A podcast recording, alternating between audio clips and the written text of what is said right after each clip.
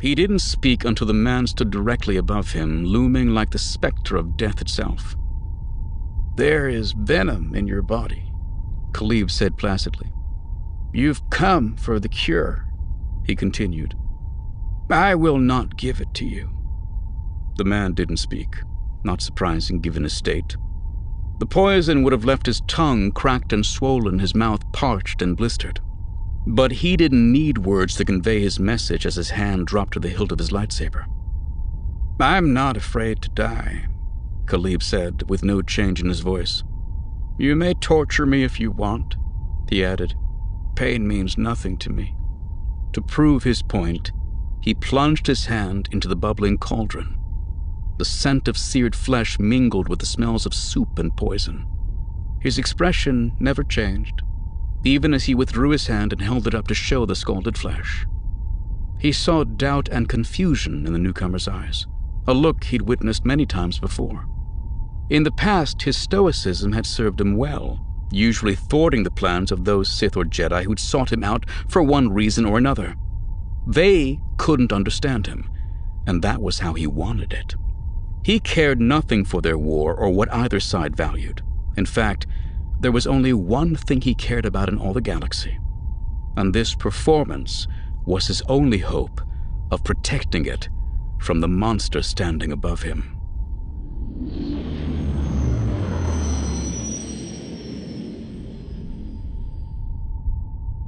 The implacable man before him puzzled Bane. His only hope for survival had just been denied him, and he wasn't sure what he could do about it.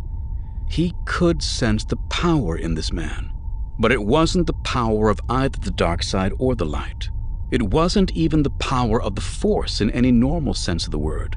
He drew his strength from ground and stone, mountain and forest, the land and the sky. Despite this difference, Bane could sense that the man's power was formidable in its own way. Bane found its strangeness disturbing, unsettling. Was it possible he was actually going to lose this battle of wills? Was it possible this simple man, a man with only the faintest flicker of the Force inside him, was actually able to defy a Dark Lord of the Sith? Had the healer's mind been weak, Bane could have simply compelled him to do his bidding, but his will was as unyielding as the black iron of the pot he'd plunged his hand into. He had demonstrated that pain and threat of death would be ineffective tools in convincing him to change his mind as well. Even now, Bane could sense his mind building up walls to block out the pain, burying it so deep it almost seemed to disappear. And there was something else he was bearing as well. Something he was desperately trying to keep Bane from uncovering. Bane's eyes narrowed as he recognized what it was.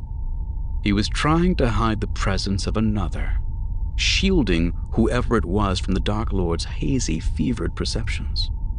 He turned his attention to the healer's small ramshackle hut. The man made no move to stop him. In fact, he had no reaction at all. The door was blocked by nothing but a long curtain that flowed gently in the breeze. Bane stepped forward and flipped it aside to reveal a small, ramshackle room. A young girl, her eyes wide with terror, huddled silently against the far wall. A grim smile of relief touched the corners of Bane's lips as he realized the truth. Khalib had a weakness after all. He cared about something all his strength of will was useless because of this one failing. And Bane was not above exploiting it to get what he needed. With a single mental command, he swept the terrified girl up into the air, carrying her out to suspend her upside down above the healer's boiling pot. Khalib leapt to his feet, showing real emotion for the first time. He reached out to her, then pulled his hand back his eyes flicking between his daughter and the man who literally held her life in his grasp. Daddy, she whimpered. Help me. The man's head dropped in defeat. All right, he said. You win. You will have your cure. The healing ritual lasted all through the night and into the next day. Khalib drew on all manner of herbs and roots, some cooked in the boiling waters of his pot, others ground up into paste, Still others placed directly on Bane's swollen tongue. Throughout the entire process, Bane was wary, ready to unleash his vengeance against the healer's child should the man try to betray him. But as the hours went by, he slowly felt the Synox leaching from his body, drawn out by the medicines. By evening of the next day, all traces of the poison were gone. Bane returned to his camp and packed up. A few hours later, he was ready to lift off and leave Ambria behind. After the completion of the healing ritual, he'd briefly considered slaying both father and daughter for the crime of seeing him in his moment of weakness. But those were the thoughts of a man blinded by his own arrogance. His recent encounter with Githany had shown him the dangers of that path. Neither Khalib nor his daughter presented any threat to him or his goals and Khalib had a skill he might one day need again. For all its power, the dark side was weak in the healing arts. So he had let them live. There was no purpose or advantage in their deaths. Killing without reason or gain was a petty pleasure of sadistic fools. And Bane was determined, as he punched the coordinates for Ruusan into the nav computer, to cleanse the dark side of fools.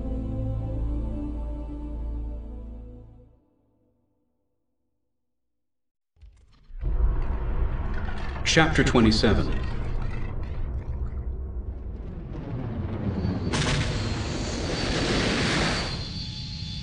When the Valcyn arrived at Ruusan, Bane was surprised to find both Sith and Jedi fleets in the system. The Sith had formed a blockade around the planet, obviously trying to prevent the Jedi from bringing reinforcements to their fellows on the surface. Yet to Bane's eye, it appeared that the Jedi were making no effort to run the blockade. Their ships seemed content to wait, lurking just beyond the range of enemy fire. And the Sith couldn't attack without breaking formation and exposing their lines. The result was a tense stalemate, with neither side willing to make the first move. Despite the blockade, Bane was able to land his ship on Ruusan without drawing the attention of either fleet. The Jedi weren't concerned with ships going to the planet and the Sith were patrolling in patterns designed to guard against large scale incursions. The blockade was meant to stop troop transports, supply ships, and their escorts. It was all but useless against a single scout vessel or fighter. His sensors picked up the Sith encampment soon after he breached the atmosphere, and he brought the Valcyn in on the far side of the world. The blockade patrols hadn't spotted him, and he'd disabled the ship's beacon before leaving Lehon. Nobody knew he was here. He planned to keep it that way for a while longer. He set the ship down in the cover of a small range of foothills several kilometers from the encampment. He would draw less attention approaching on foot, and he wanted to keep the Valcyn's location secret in case he needed it to make a quick escape. He disembarked and began the long hike to meet up with Kaan and his fellow Sith. The feel of this planet was far different from any of the others he'd been on. This was a tired world, weary and spent with the endless wars being waged across its surface. There was a malaise in the air, like some infectious disease of mind and spirit. The force was strong on Ruusan, inevitable given the vast numbers of Sith and Jedi there. Yet he sensed it was in turmoil, a maelstrom of confusion and conflict. Neither the dark nor light held sway. Instead, they collided and fused, becoming an obscene, indecisive gray. Far to the east, he could see the edges of Ruusan's great forests. He could sense the Jedi hiding deep within them, though they used the light side to mask their exact location. The Sith encampment was to the west, several kilometers away from the forest's borders. Between them stretched a vast panorama of gently rolling hills and plains, the site of all the major battles that had been fought on Ruusan so far. The constant fighting had been punctuated by six full scale engagements, battles where each side had brought its full strength to bear in an effort to wipe out the enemy, or at least drive them from the world. Three times, Hoth and the Army of Light had seized the upper hand. The other three had gone to Kaan and his Brotherhood. Yet none of the victories had been decisive enough to bring an end to the war. From the pungent smell of death, Bane suspected some smaller confrontation had been recently fought over this territory as well. His suspicions were confirmed when he crested a rise and came across a scene of slaughter. It was hard to tell who had won. Bodies clad in the garb of each side were everywhere, intermingled, as if the combatants had remained locked together in hatred long after they'd all been slain. Most of the dead were likely to be followers of the Jedi or minions of the Sith, rather than actual Jedi Knights or members of the Brotherhood though he noticed dark Sith robes on a handful of the bodies. Hovering above the killing field were the Bouncers, a unique species native to Ruusan. They were at least half a dozen, spherical in shape and of various sizes, with most being between one and two meters across. Their round bodies were covered with thick green fur, as were the fin like appendages protruding from their sides and the long ribbon like tails that streamed out behind them. They had no visible facial features other than dark, lidless eyes. Reports indicated they were sentient, yet to Bane they looked like animals, scavenging the remains of the battle. As he approached, he realized they were communicating, though they possessed no mouths. Somehow, they were projecting mental images of succor and comfort, as if they sought to heal the wounds of the scarred land beneath them. They scattered at Bane's approach, whisking themselves away like a bizarre school of fish, capable of swimming through the skies. As he drew nearer, he realized they'd been congregating over one of the fallen. The human man was not quite dead, though the gaping wound in his gut gave stark evidence that he wouldn't live to see the night. He wore the robes of the Sith, and the shattered remains of a lightsaber's hilt lay near his outstretched hand. Bane recognized him as one of the lesser students from the academy on Korriban, so weak in the dark side, it wasn't even worth the bother of learning his name. Yet he knew Bane. With a groan, the man rolled onto his back and hauled himself up to a sitting position, leaning his head and shoulders against the nearby stone. His eyes, glazed and dilated, cleared momentarily and came into focus. Lord Bane, he gasped. Kaan told us you were dead. There was no point in replying, so Bane said nothing. You missed the fight, the man mumbled, the words hard to hear through the choking bubbles of blood welling up in his throat. A coughing fit cut off what he was going to say next. He was too weak to even bring up his hand to cover his mouth as he spewed red spots over Bane's dark boots. The battle was glorious, he finally croaked out. It's an honor to fall in such a splendid battle. Bane laughed loudly, the only appropriate response to such ridiculous stupidity. Glory means nothing for the dead, he said, though it wasn't clear if the man could even hear him in his fevered state. He turned to go, then paused when he felt a feeble tug on his heel. Help me, Lord Bane, Lifting his boot free of the clutching hand, Bane answered, My name is Darth Bane. There was a sickening crunch as his boot slammed down, grinding the man's skull into the rocks, propping him up. His body convulsed once, then lay still. The purging of the Sith had begun. Lord Kaan lay on his back on the small cot in his tent, eyes closed, gently massaging his temples. The strain of keeping his followers united in a common cause was taking a heavy toll, and his head constantly pulsed with a dull and relentless ache. Despite their success in recent battles with the Jedi on Ruusan, the mood in the Sith camp was tense.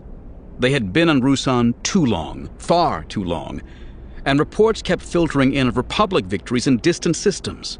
Even with his ability to manipulate and influence the minds of the other Dark Lords, it was becoming more and more difficult to keep the Brotherhood focused on their battle against the Army of Light.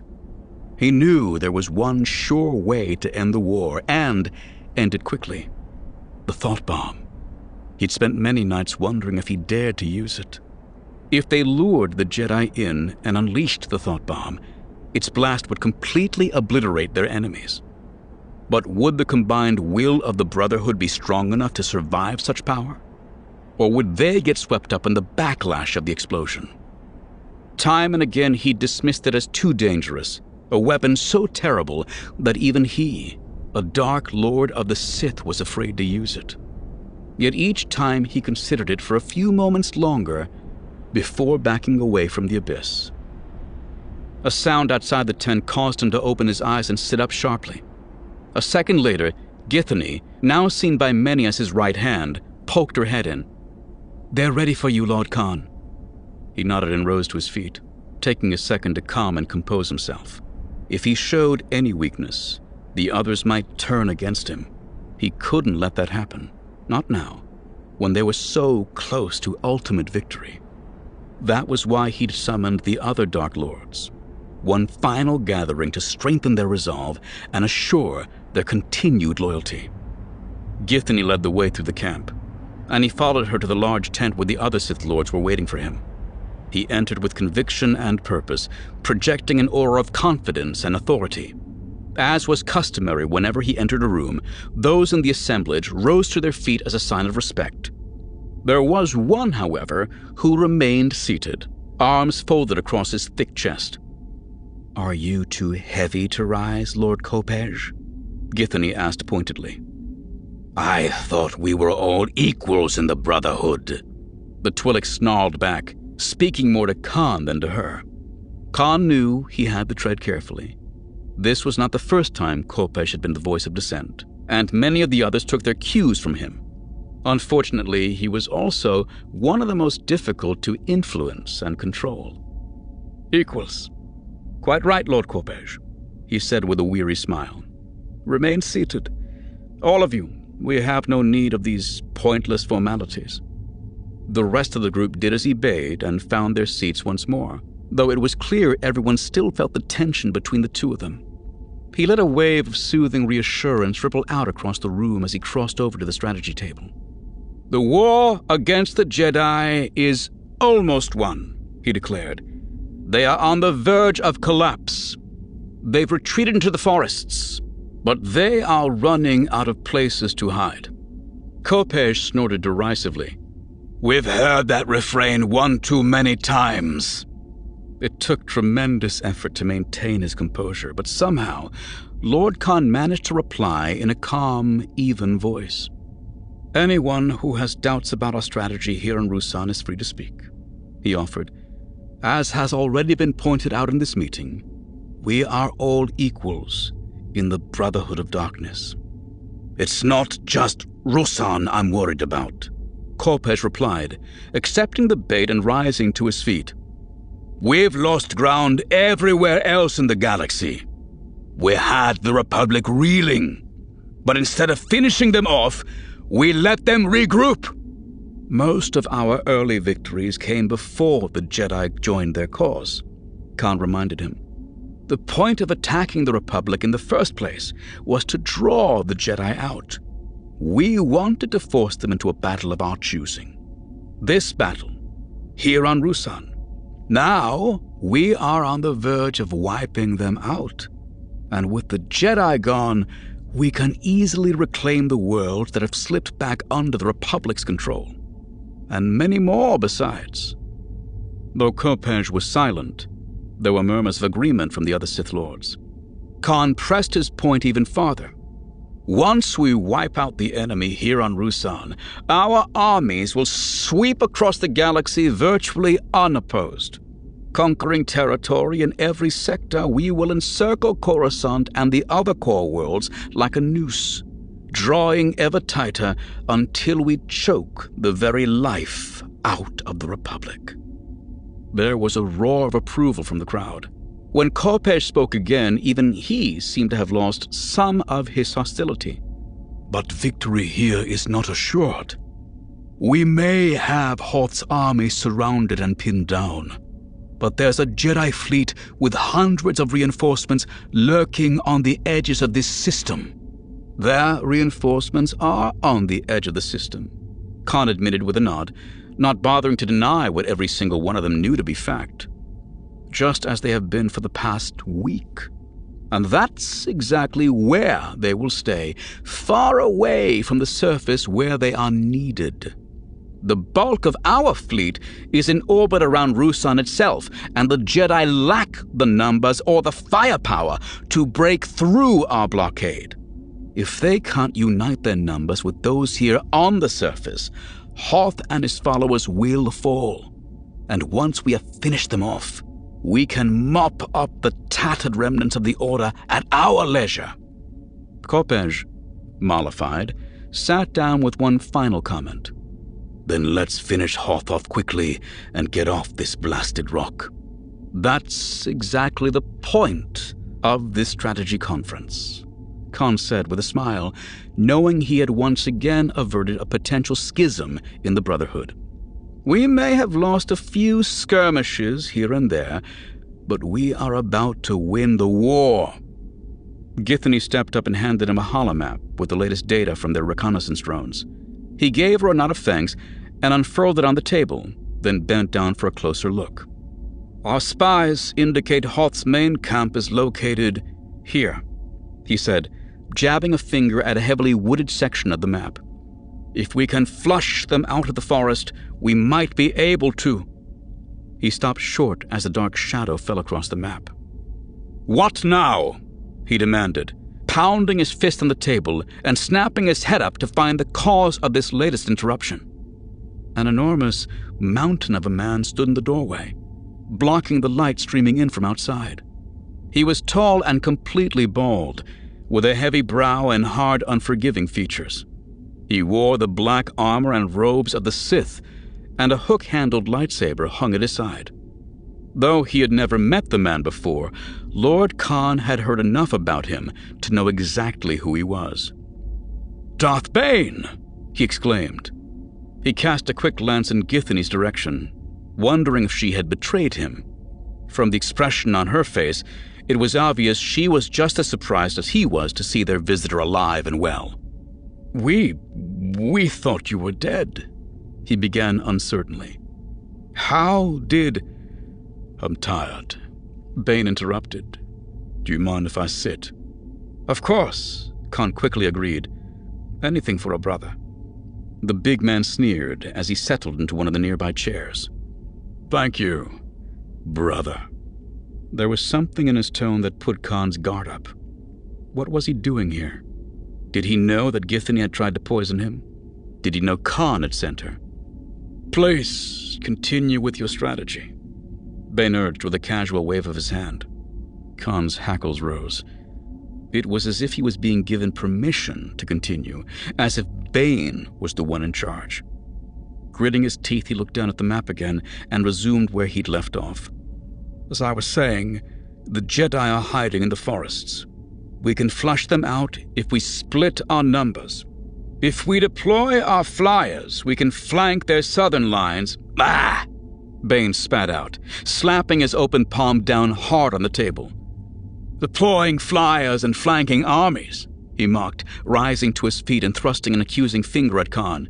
You're thinking like a dirt general, not a Sith Lord. A heavy silence had fallen across the room. Even Kaan was left speechless.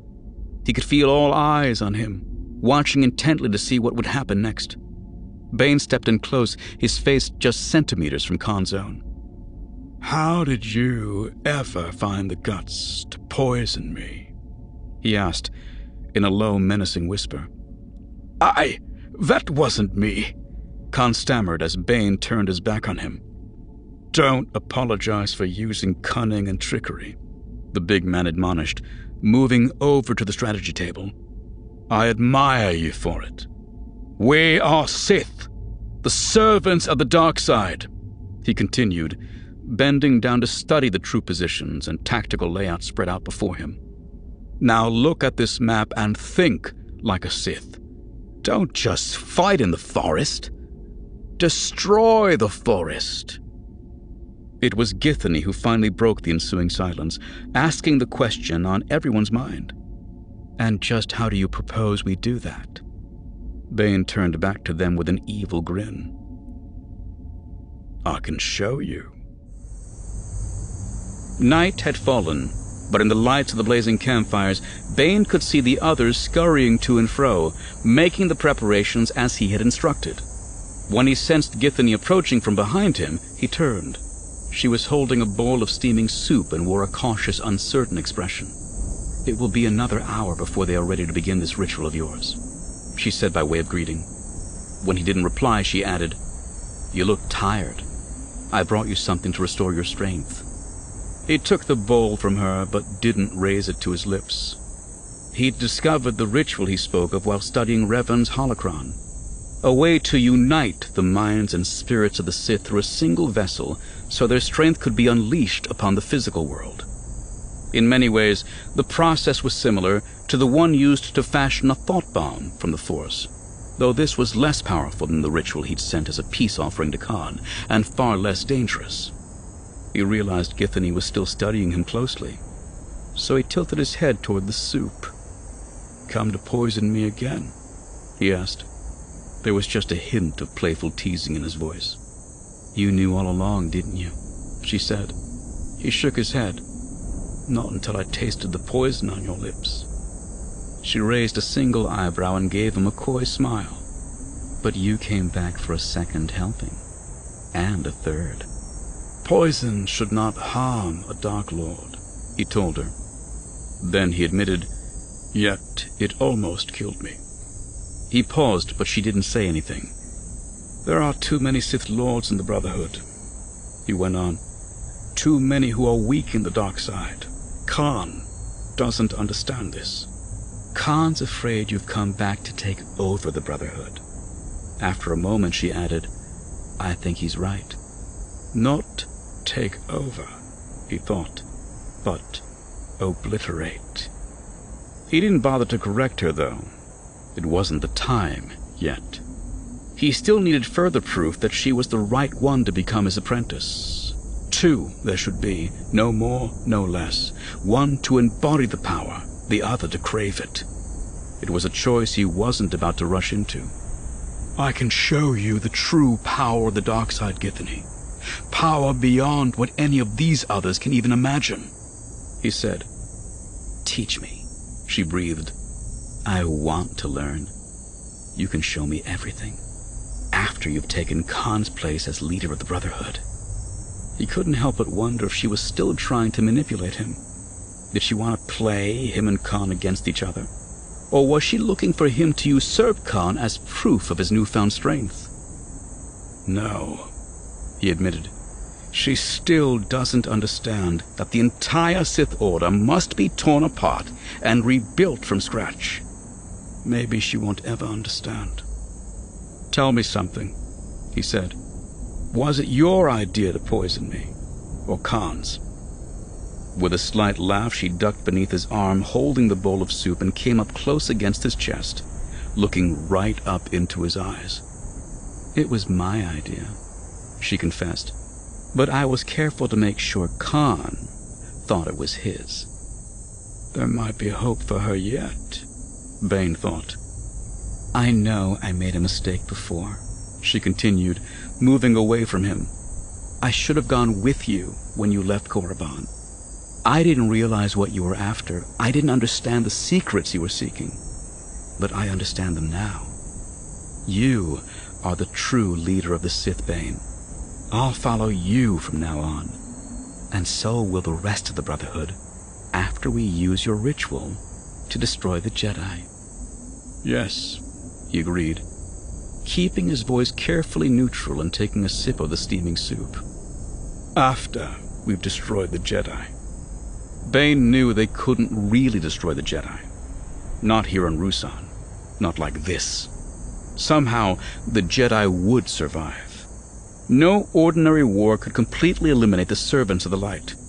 Only the tools of the dark side, cunning, secrecy, treachery, betrayal, could do that. The same tools he would use to wipe out the entire Brotherhood of Darkness, beginning with the ritual tonight.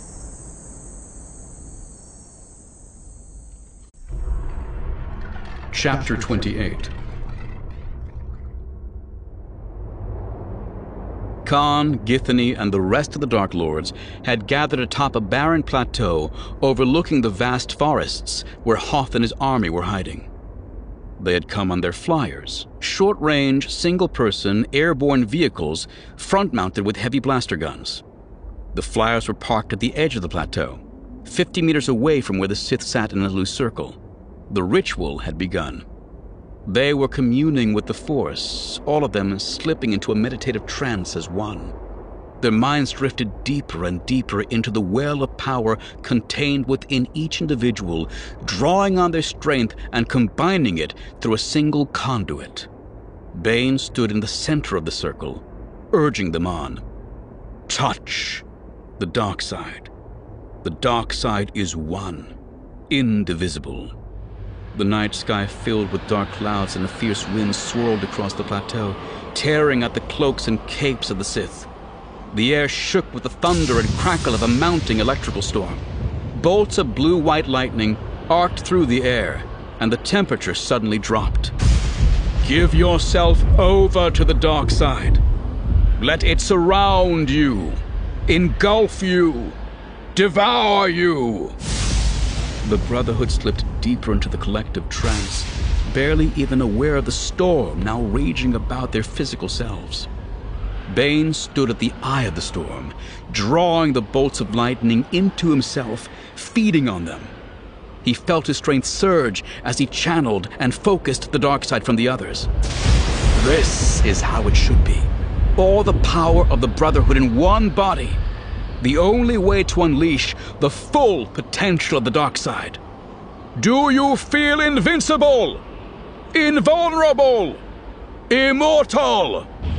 He had to shout to be heard above the howling wind and thunder. A web of lightning spiraled out from his body, connecting him to each of the other Sith. He shivered, then suddenly went stiff, arms spread out at his sides. Slowly, his rigid body began to rise into the air. Can you feel it? He screamed, feeling as if the raw power of the Force roaring through him might rip his very flesh asunder. Are you ready to kill a world?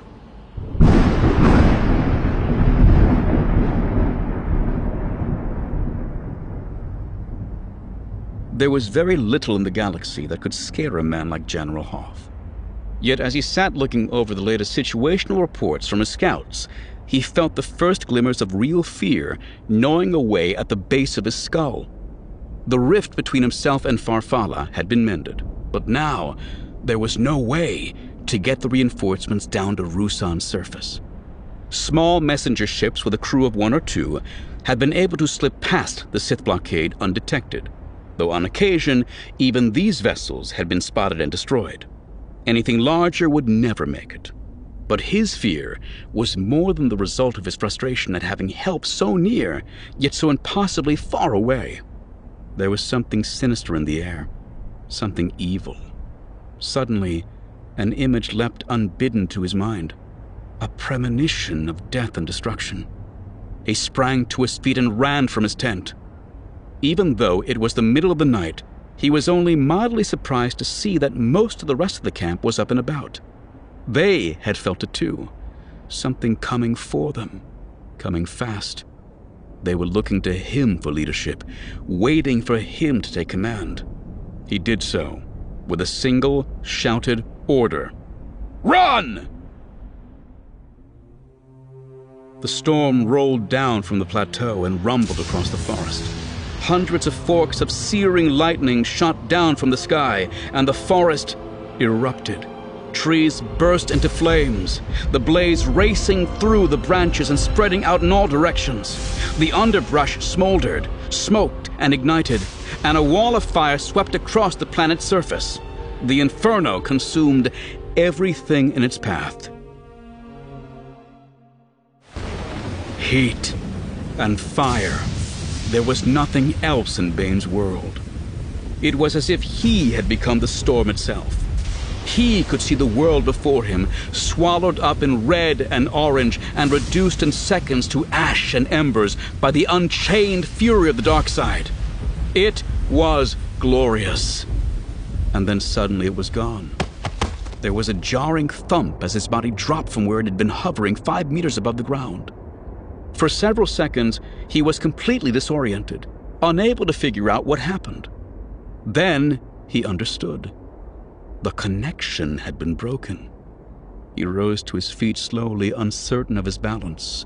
All around him were the forms of the Sith, no longer kneeling in meditation, but collapsed or rolling on the ground, their minds reeling from the sudden end to the joining ritual. One by one, they also regained their composure and stood, most looking as confused as Bane had been only seconds before. Then he noticed Lord Kaan standing off to the side, over by the flyers. What happened? Bane demanded angrily. Why did you stop? Your plan worked, Kaan replied curtly. The forest is destroyed, the Jedi have fled to open ground.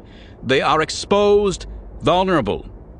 Now we go to finish them off. Kaan had broken the connection, and somehow he'd managed to drag the others out along with him, as if he had some hold over their minds. Perhaps he does, Bane thought. Further proof that they all had to be destroyed if the Sith were to be cleansed. As the others regained their senses, Kaan was shouting out orders and battle plans. The fire flushed the Jedi out into the open. We can mow them down from the sky. Hurry! They jumped at his command, rushing to their waiting vehicles and taking to the sky with battle cries and shouts of triumph. Come on, Bane, Githany said, rushing past him. Let's join them!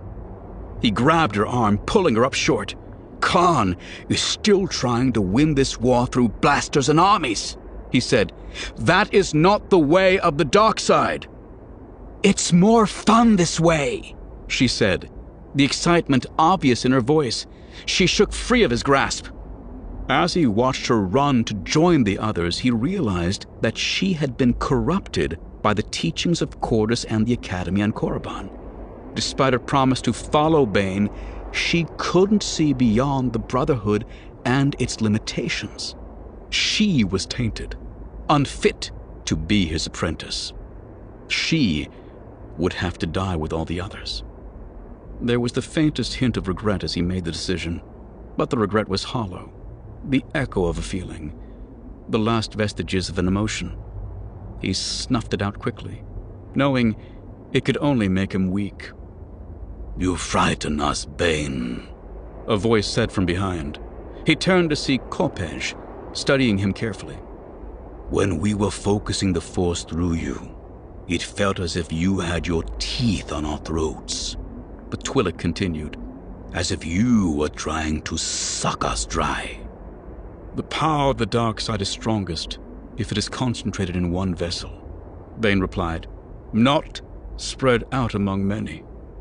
I did it for the sake of the dark side. Kopecz shook his head and climbed onto his flyer. Well, we know you weren't doing it for us.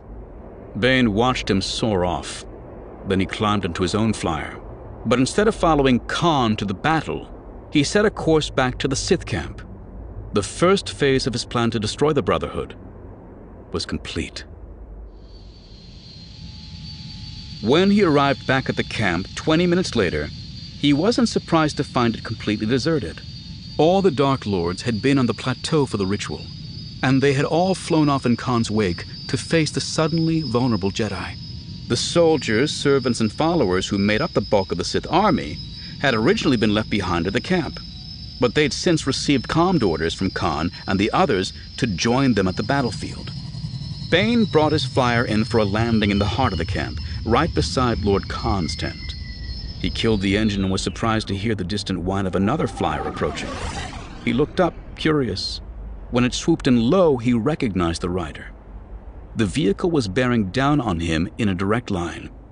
Bane let his hand drop to his lightsaber, ready to unclip it at a moment's notice.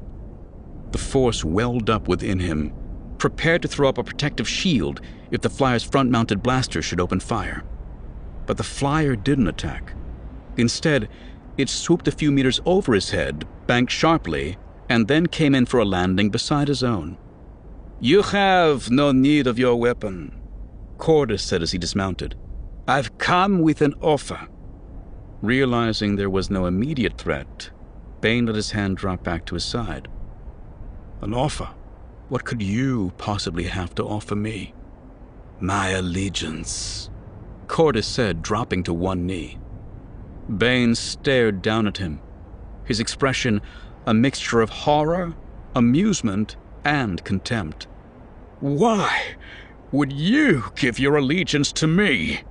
he asked. And why should I even want it? Qordis rose slowly to his feet, a cunning smile on his lips. I am not blind, Lord Bane. I see you speaking with Githany. I see how you are undermining Kaan. I know the real reason you have come to Ruusan. Perplexed, Bane wondered if it was possible that Qordis, the founder of the Academy on Korriban, the most ardent proponent of all that was wrong with the Sith, had finally seen the truth. What exactly are you proposing? he asked through clenched teeth. I know what happened to Kas'im. He sided with Kaan against you. He paid for that decision with his life. I am not so foolish. I know you're here to take over the Brotherhood, he declared. I believe you will succeed, and I want to help you. You want to help me take over the Brotherhood? Bane laughed. Qordis was as blind and misguided as the rest of them. Replace one leader with another, and you and the rest of the Brotherhood continue on as before. That's your brilliant plan. I can prove quite useful to you, Lord Bane, Qordis insisted. Many of the Brotherhood are former students of my academy. They still look to me for wisdom and guidance. And therein lies the problem. Bane lashed out with the dark side, seizing Qordis in an immobilizing, crushing grip. His opponent tried to protect himself, throwing up a field to deflect the incoming assault. But Bane's attack tore through the pitiful defense, wiping it away as if it hadn't even been there. There was a strangled cry of pain from Qordis as the force tightened around him and lifted him up from the ground. Your wisdom has destroyed our order, Bane explained casually, watching as Qordis struggled helplessly above him. You have polluted the minds of your followers. You and Kaan have led them down the path of ruin. I. I don't understand! Qordis gasped, barely able to speak as the breath was squeezed inexorably from his lungs. That has always been the problem, Bane replied. The Brotherhood must be purged. The Sith must be destroyed and rebuilt. You, Kaan, and all the others must be wiped from the face of the galaxy. That's why I've returned. Dawning horror spread across Qordis's long, drawn features. Please, he groaned, not, uh, like this. Release me. Let me uh, draw my lightsaber. Let us fight, uh, like Sith. Bane tilted his head to the side. Surely you know I could kill you just as easily with my lightsaber as I could with the Force. I. Uh, no! Qordis's skin was turning red, and his body was trembling as the pressure mounted. Each word he spoke took tremendous effort, yet somehow the dying man found the strength to make his final plea.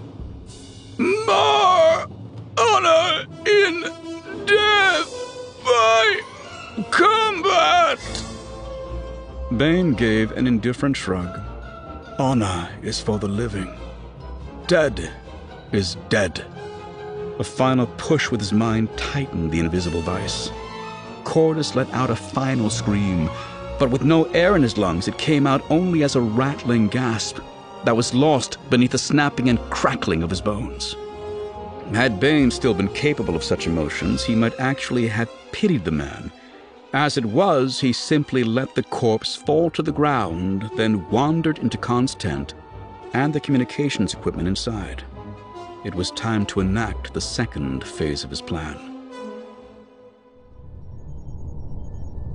On the deck of Nightfall, great flagship of the Sith fleet, Acting Commander Admiral Adriana Nyrus responded to the hailing frequency coming from the private comlink on her wrist. This is Admiral Nyrus, she said into it. I await your orders, Lord Kaan. Lord Kaan is not here, an unfamiliar voice replied. This is Lord Bane. She hesitated for only a second before answering. Kaan rarely let anyone else use his personal transceiver, but on occasion it did happen and with the security encryption on the equipment, it was virtually impossible for anyone else to tap into the frequency. The message had to be coming from the Sith camp, which meant she really was speaking to one of the Dark Lords. Forgive me, Lord Bane, she apologized. What are your orders? Status report. Unchanged, she replied, her voice sharp with military precision and efficiency. The blockade is intact. The Jedi fleet still hovers just beyond our range. Engage. Pardon? she asked, so surprised that she momentarily forgot whom she was speaking to. You heard me, Admiral. Engage the Jedi fleet. The order made no sense. The last time Kaan had spoken to her, he'd ordered her to hold their position at all costs. As long as they maintained location and orbit, their blockade was virtually impenetrable. If they broke formation and attacked the Jedi fleet, however, they wouldn't be able to stop dropships from landing reinforcements on the surface. Still, she had been given strange orders before during her service with the Sith. There were rumors that Kaan had some mystic power, some way to influence the outcome of a battle through the power of the Force that could make traditional strategies fall by the wayside. And if a Dark Lord was giving her a direct order, using the personal communications equipment in Lord Kaan's tent, she wasn't about to run the risk of refusing to obey. As you command, Lord Bane, she answered. We will engage the Jedi.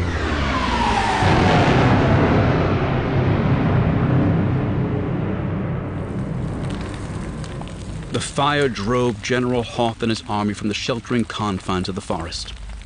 Leaving most of their supplies and equipment behind, his troops ran through the trees, a mad scramble to escape the searing heat and flames. Those who stumbled or fell were instantly swallowed up by the conflagration. Somehow, most managed to stay ahead of the deadly fires, eventually bursting out of the woods and into the rocky plains where so many battles had already been fought. The Sith were there, waiting for them. The first wave of Hoth's followers to emerge from the forest were mowed down by blaster fire. Those just behind were able to draw their lightsabers and deflect many of the deadly bolts as they raced out onto the plains, only to be swallowed up by the throngs of Sith soldiers rushing forward to engage them. Though outnumbered, the Jedi more than held their own. They drove the Sith ranks back, breaking their lines and throwing them into chaos and disarray. But Hoth knew that the real trap had yet to be sprung hewing down any foe foolish enough to come in range of his lightsaber, the general could sense these were not the true Sith. The Dark Lords were not among them. These were the faceless hordes, nothing more than a distraction. Where are they? What is Kaan up to? The answer came an instant later when a battalion of flyers swooped in over the horizon, unleashing a deadly barrage across the battlefield. Guided by the power of the dark side, the heavy guns were deadly in their accuracy, decimating Hoth's troops and turning the tide of the battle back in favor of the Sith. Hoth had faced impossible odds before and triumphed, yet he knew this battle was fated to be his last. But I will make a last stand worthy of story and song, he thought defiantly, even though there won't be anybody left to sing it. The world dissolved into the numbing fog of war. Screams and the sounds of battle became a dull, indistinguishable roar. The spray of dirt and stone from the blaster bolts exploding into the ground showered down on him from above, mingling with the sweat and blood of both friend and foe.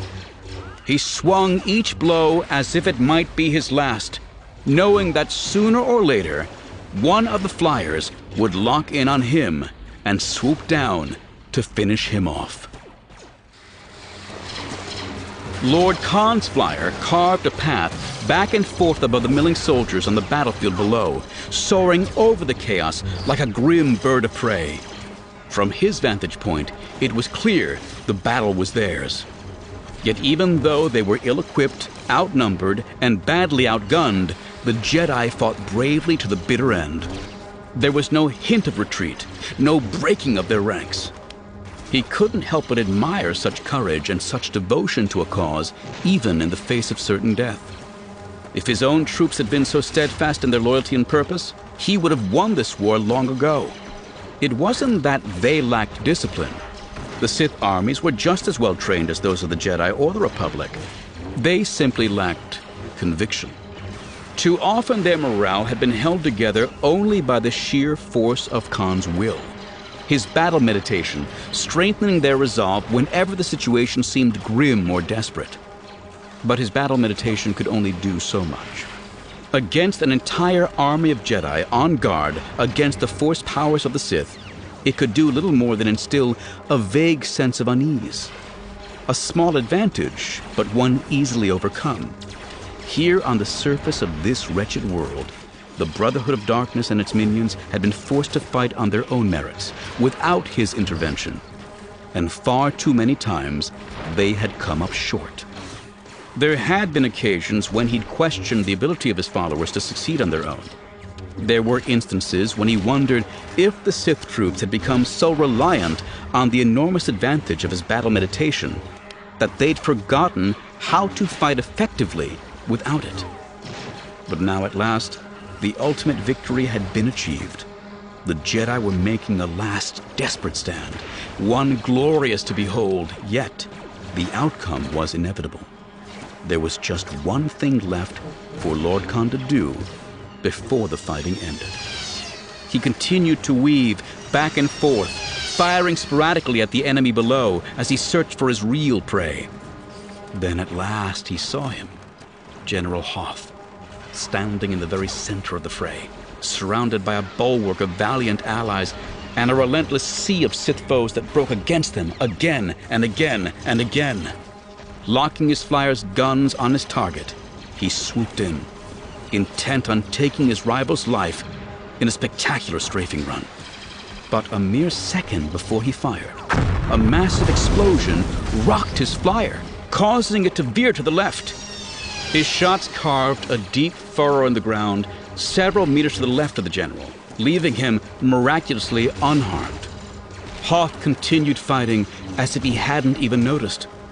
But Kaan banked his vehicle around sharply to see what had happened. Before he completed the turn, another explosion shook the sky beside him, and he saw one of the other flyers careen out of control and crash into the ground. He looked up, realizing they were under attack from above. A pair of massive gunships were descending on the battle, their batteries blasting the Sith flyers from the sky one by one. On the underside of each ship, the colors of Jedi Master Valentine Farfalla were clearly visible. Impossible.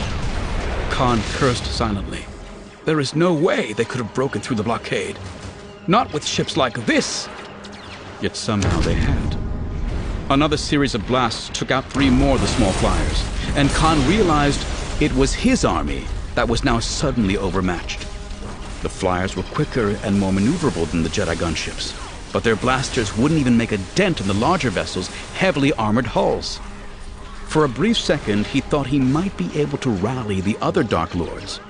If they concentrated their attacks, they might be able to bring the gunships down, though their own losses would be heavy. But he dismissed that idea as quickly as it had come. He wasn't the only one who had noticed the arrival of the Jedi reinforcements. Faced with overwhelming odds, the Dark Lords under his command had reacted in the only manner they understood self preservation through flight. Already, most of the other flyers had broken off their strafing runs and were executing evasive maneuvers intent only on escaping the battlefield alive and with their lords and masters fleeing the engagement, the hordes of Sith soldiers on the ground would be quick to follow.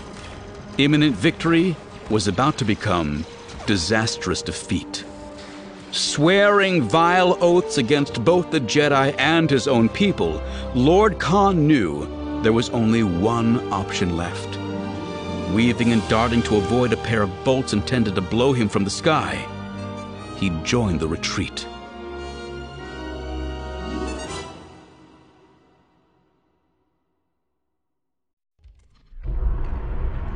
Chapter 29 General Hoth couldn't help but offer the ragged hint of a smile, despite the dead and wounded that lay scattered across the battlefield. The Sith had sprung their trap, and somehow the Army of Light had survived. He recognized Farfalla's colors on the gunships that were now circling the field, keeping the Sith stragglers pinned down under whatever cover they could find until the troops on the ground could surround them and demand their surrender. Most were quick to comply. Everyone knew the Jedi preferred taking prisoners over killing their enemies, just as everyone knew the Jedi treated their prisoners humanely. The same could not be said for the Sith, of course. A small convoy of personal flyers was emerging from the gunships, flying down to join the survivors on the ground. The general recognized Farfalla aboard the lead flyer, even as Farfalla caught sight of him and came in to land. The younger Jedi stepped off his flyer, not speaking but extending his hand by way of cautious greeting. He was dressed in clothes as bright and outlandish as ever, but for some reason it didn't bother Hoth as it once had. Hoth stepped over to him and clasped him in a firm embrace, causing Farfalla to laugh in surprise. Hoth only released him from the fierce hug when Farfalla began to cough and sputter. Greetings, Lord Hoth, Farfalla said once he was released, making a deep bow and a flourish. Standing up, he gazed out across the battlefield, and his expression became more serious. My only regret is we couldn't get here sooner. It's a miracle you're here at all, Farfalla, Hoth replied.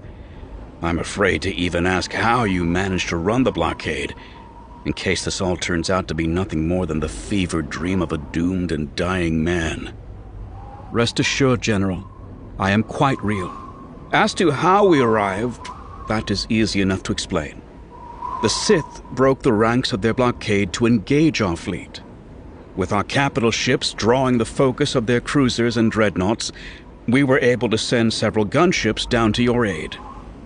What about the rest of our fleet? Hoth asked in concern. The Sith had nearly double the numbers of your ships. They held their own long enough for us to get through the blockade, then disengaged and retreated with surprisingly few casualties.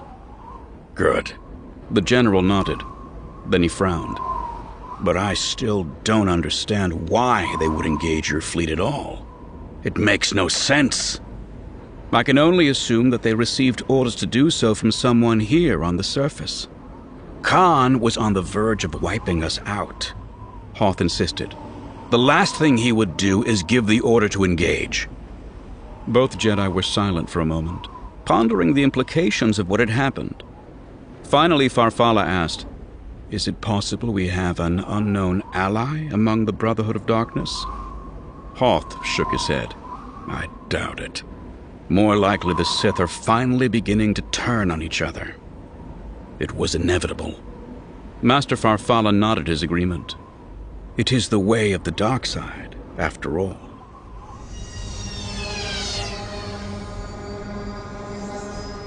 Kaan was fuming as his flyer touched down back at the Sith camp. How could everything have gone so terribly wrong in such a short time? They had been on the cusp of victory, and now suddenly they were on the knife's edge of defeat. He stormed across the camp toward his tent, ignoring the questioning looks of Githany and the others. They wanted an explanation, but he didn't have one to give. Not yet. Not until he got a status report from Admiral Nyras. How did Farfalla break through the kriffing blockade? His anger was so great that he didn't notice Qordis's flyer parked near his tent, or the droplets of blood scattered on the ground nearby. If he had, he might have searched the area and found the bodies stashed in the nearby undergrowth. But all of Kaan's focus was concentrated on reaching his tent and the communications equipment inside. He found Bane there waiting for him, standing still as stone. Back so soon, Kaan? he asked. What happened to your glorious battle? Reinforcements, Kaan snarled. Somehow, Farfalla found a way to break through our blockade. I told your fleet to engage the Jedi, Bane said, his words as casual as if he'd been discussing the weather. Kaan's jaw dropped. He'd suspected treachery, but he wasn't prepared for the traitor to openly admit it. But why? I wanted all the Jedi here on Ruusan at the same time, Bane replied. You blasted fool! Kaan shouted, waving his arms madly, as if they were gripped by uncontrollable spasms. Victory was ours! We had Hoth beaten! That is your goal, not mine.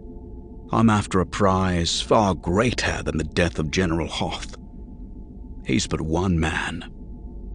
Kaan barked out a harsh laugh. We all know what prize you seek, Darth Bane. You're here to take over the Brotherhood. Bane shrugged indifferently, as if it didn't matter one way or the other to him. He seemed so calm, so certain of what he was doing. It was all Kaan could do to keep himself from leaping at the larger man's throat. Didn't he understand what he'd done? Couldn't he see that he'd doomed them all? Kaan slumped wearily into a chair. If you lead them against the Jedi, you lead them to their slaughter. Now it was Bane who laughed, a low, sinister chuckle. How quickly you've fallen into despair, Kaan. It seemed only hours ago you were certain of victory. That was before Farfalla and his reinforcements arrived. Kaan shot back. Back when we had the advantages of numbers and air superiority. All that is gone thanks to you. We can't possibly defeat them now. I can, Bane vowed. Kaan sat up straighter in his chair. Again, there was that unwavering confidence. Bane knew something he didn't. Some trick. Another ritual like the last one? He guessed. I know many rituals, many secrets, and I have the strength to use them. Dread gripped Khan. The thought bomb, he breathed. Your leadership has failed, Bane declared. Now I will take the Brotherhood down the path to victory. And what of me? Kaan asked, already knowing the answer. You can swear your loyalty to me with all the others, Bane told him. Or you can die here in this tent. Lord Kaan knew he was no match for Bane, either physically or through the power of the Force, yet he wasn't about to surrender so easily. Not while he still had cunning, guile, and his unique talents of persuasion on his side. Do you really believe the others will follow you? he asked, pushing out with the force to plant the first seeds of doubt in his rival's mind. They are still wary of you after your last ritual. A flicker of uncertainty passed across Bane's hard features. Kaan increased the pressure of his invisible compulsions and continued to speak. The Brotherhood is about equality, not servitude. Asking the others to bow down before you will only drive them away or turn them against you. He rose from his chair as Bane nervously stroked his chin, weighing the arguments. How do you think the others will react when I tell them how you orchestrated the arrival of the Jedi reinforcements? Bane's dark eyes flashed angrily, and his hand dropped to the hilt of his lightsaber. Killing me won't keep your secret, Kaan warned him. The others know you weren't at the battle when Farfalla's ships arrived. More than a few of them probably already suspect you of betraying them. Kaan pushed even harder with the Force, trying to twist and warp Bane's very thoughts. You may be the strongest among us, but you can't defeat us all. Not by yourself, Bane. The big man staggered and clutched at his head. He stumbled over to the chair and collapsed in it, the wood groaning under his massive frame.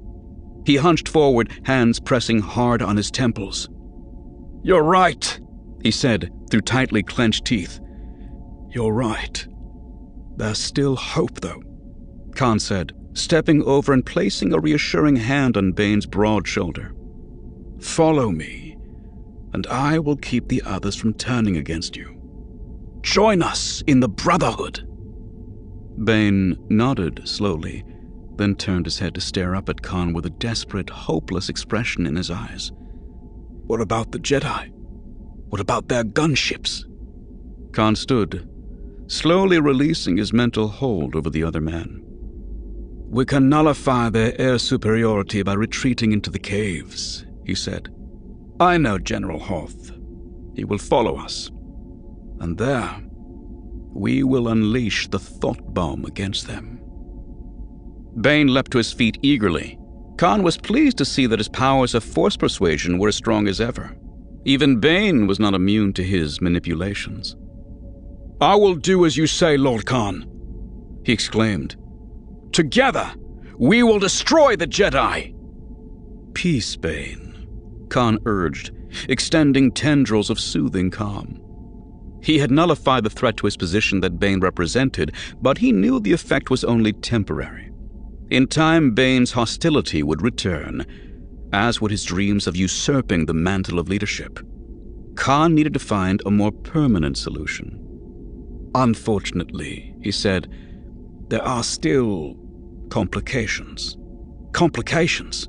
I can convince the rest of the Brotherhood to forgive your treasonous acts, but only after the Jedi are destroyed. Until then, you will have to remain hidden from the others. The confused and hurt expression on Bane's face was pitiful, but Kaan was used to eliciting such naked emotion in those he manipulated. I will lead the Brotherhood to the caves, he explained. I am strong enough to join their minds and unleash the power of the thought bomb without your help. You stay here in the tent until nightfall, then sneak out of the camp. Stay safely out of view until the deed is done. And once the Jedi are destroyed, you will return for me. Yes, Kaan promised, his voice solemn. Once the Jedi are gone, I will return for you with the full strength of the Brotherhood. That much at least was true. He would leave nothing to chance. He wouldn't underestimate his opponent anymore. Bane had already survived one assassination attempt. This time, he would unleash the full numbers of his followers against his foe. I will do as you command, Lord Kaan, Bane replied, dropping to one knee and bowing his head. Kaan turned and marched out into the camp, heading for his own tent where the pages containing the ritual of the thought bomb were hidden away. Bane stayed in the position of supplication until the Dark Lord was well out of sight. Then stood up and brushed the dirt from his knees with a grim scowl. He had felt Kaan's efforts to dominate his mind, but they had had no more effect than a rusted knife scraping against the hide plates of a Halurian ice boar. Yet he had seized on the opportunity and delivered a performance worthy of the greatest dramatist on Alderaan. Kaan was convinced the thought bomb was the key to Sith victory, and he was about to ensnare the rest of the Brotherhood in his web of madness. The second phase of Bane's plan was set in motion. By nightfall the next day, it would all be over. On the perimeters of the Jedi camp, patrols circled endlessly throughout the night, ever vigilant and watchful. It wasn't just attacks from the Sith they stood guard against, but also the invasions of the floating, fur covered bouncers. The previously peaceful and docile native creatures of Ruusan had been driven mad by the cataclysm that had swept through the forest. Before they had been a familiar and welcome sight, gathering in groups over the sick and wounded to project images of comfort and healing. Now they emerged from the night's gloom in terrible packs, inflicting twisted nightmares that brought suffering, terror, and panic to all in the vicinity. There was nothing the patrols could do but shoot the tormented creatures on sight before they spread their madness among the Jedi.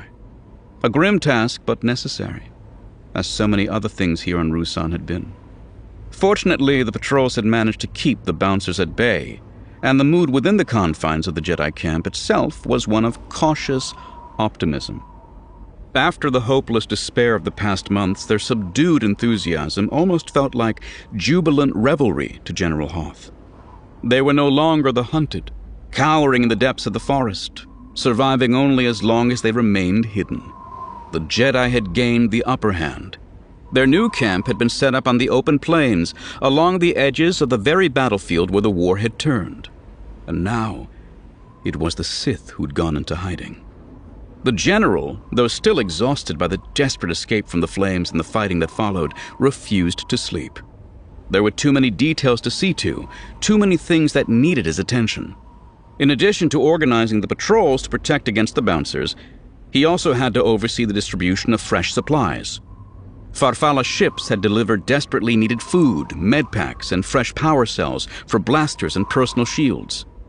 With most of their other stores lost to the unnatural wildfire that had devastated the forests, the general wanted to make sure all his troops were properly re equipped and tended to before he granted himself the luxury of rest. He wove his way through dozens of dying campfires and scores of snoring bodies. They were still short on tents for the troops, but those without were more than content to spend the warm nights splayed out on the ground, sleeping beneath the open sky. General! A voice called out, surprisingly loud in the otherwise still night. Hoth turned to see Farfalla running toward him, sure footed despite the darkness as he leapt nimbly over the slumbering soldiers in his way. Pausing to let him catch up, Hoth returned his now customary yet still extravagant bow with a courteous nod. Do you have news, Master Farfalla? The younger man nodded excitedly. Our scouts have spotted the Sith on the move. Kaan is leading them east toward the foothills probably heading to the caves and tunnel systems. Hoth guessed. Trying to take away our advantage in the air. Farfalla smiled. Fortunately, we've already done some reconnaissance on the area. We know most of the major access points to and from the surface. Once they go into the tunnels, we can surround the exits. They'll be trapped. Hmm. Hoth stroked his heavy beard. It isn't like Kaan to make such an obvious tactical mistake. He muttered. He's up to something. I could instruct some of the scouts to follow them into the tunnels and keep an eye on them, Farfalla suggested. No, Hoth said firmly after only a moment's consideration. Kaan will be watching for spies. I won't deliver any of our people into his hands for interrogation. Maybe we could starve them out, Farfalla offered. Force them to surrender without any more bloodshed. That would be the best solution, the general admitted. Unfortunately, I don't think we can afford that kind of time. He gave a deep sigh and a weary shake of his head. I don't know why Kaan's heading into the caves. I just know we have to do something to stop him.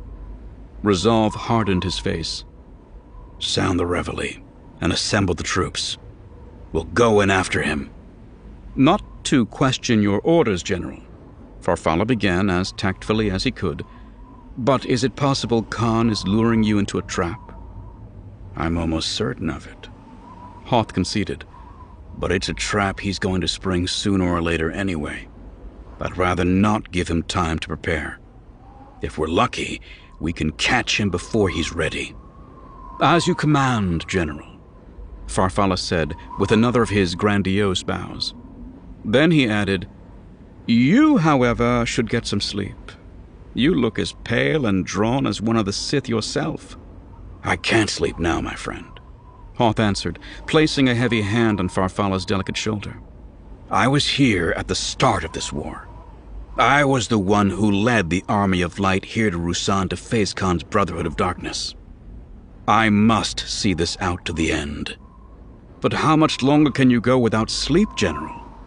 Long enough I get the feeling this will all be over by tomorrow's end, one way or another. Chapter 30 The caves were cool and damp, but they were far from dark. The rock walls and ceiling were laced with crystals that caught the dim light from the glow rods, reflecting and refracting their illumination throughout the cavern. Small pools shimmered on the floor, and enormous stalagmites jutted up toward the roof. An inverted forest of stalactites hung down, water dripping steadily from their tips to splash and ripple the pools far below. In some places, the protrusions on the floor and ceiling had actually fused, joined by centuries of sediment deposits from the endless trickles of moisture.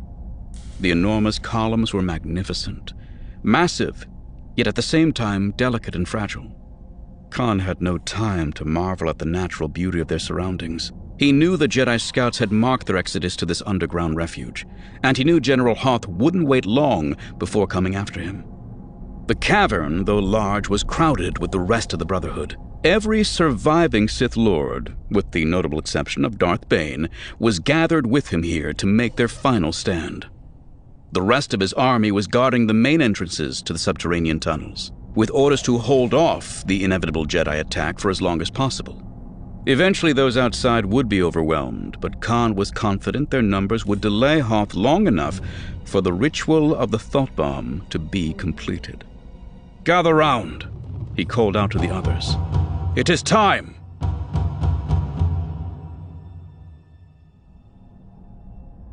Githany knew there was something very wrong with Lord Kaan. She had suspected something was amiss when they had fled the arriving Jedi reinforcements. When they landed back at camp, Kaan had disappeared into the communications tent, then reappeared moments later and gone into his own tent without speaking a word. But when he emerged from his tent, the irresistible force of his charisma was back in place. He came to them then not as a defeated leader seeking to make amends, but as a conquering hero, defiant and unbowed. He stood proud, the picture of might and glory. He spoke to them, his voice strong and his words bold, radiating authority. He spoke of leading them in a joining of their minds, a ritual that would far surpass the one Bane had led them in only hours earlier. He told them of a terrible weapon they would unleash against their foes.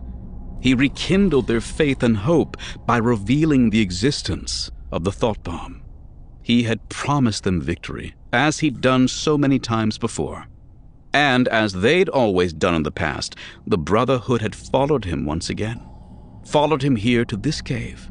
Though Githany wasn't sure if it was more accurate to say that they'd been led or lured.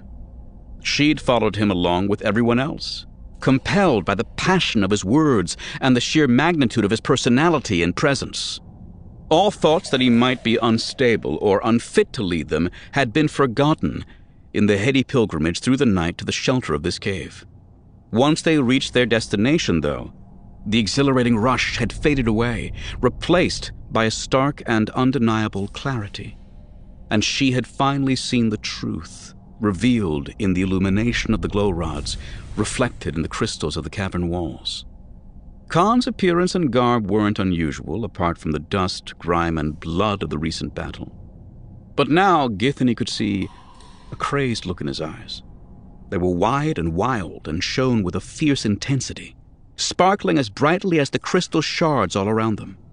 Those eyes brought back memories of the night she'd surprised Kaan in his tent, the night she had seen her vision of Bane's return. He had looked disheveled and frantic, lost and confused. For a brief moment, she had glimpsed him as he truly was a false prophet unable to see past his own delusions.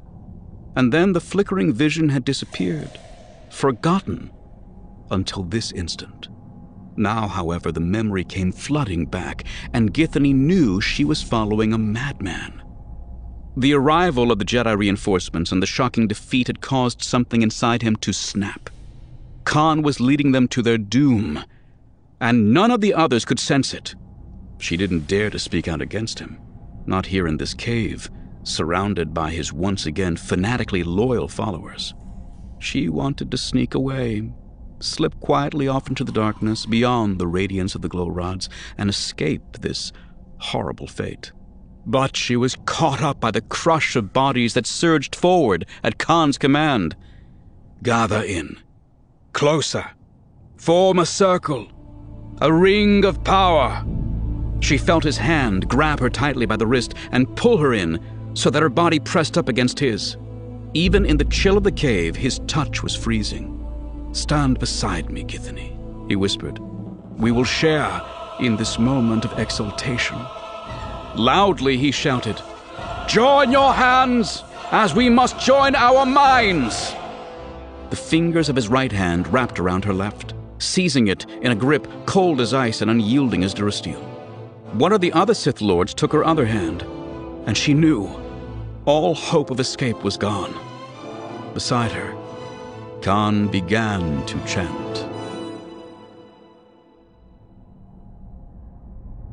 Githany was not the only one who sensed something wrong with Lord Kaan. Like all the others, Lord Kopecz had been swept up in the excitement of the thought bomb.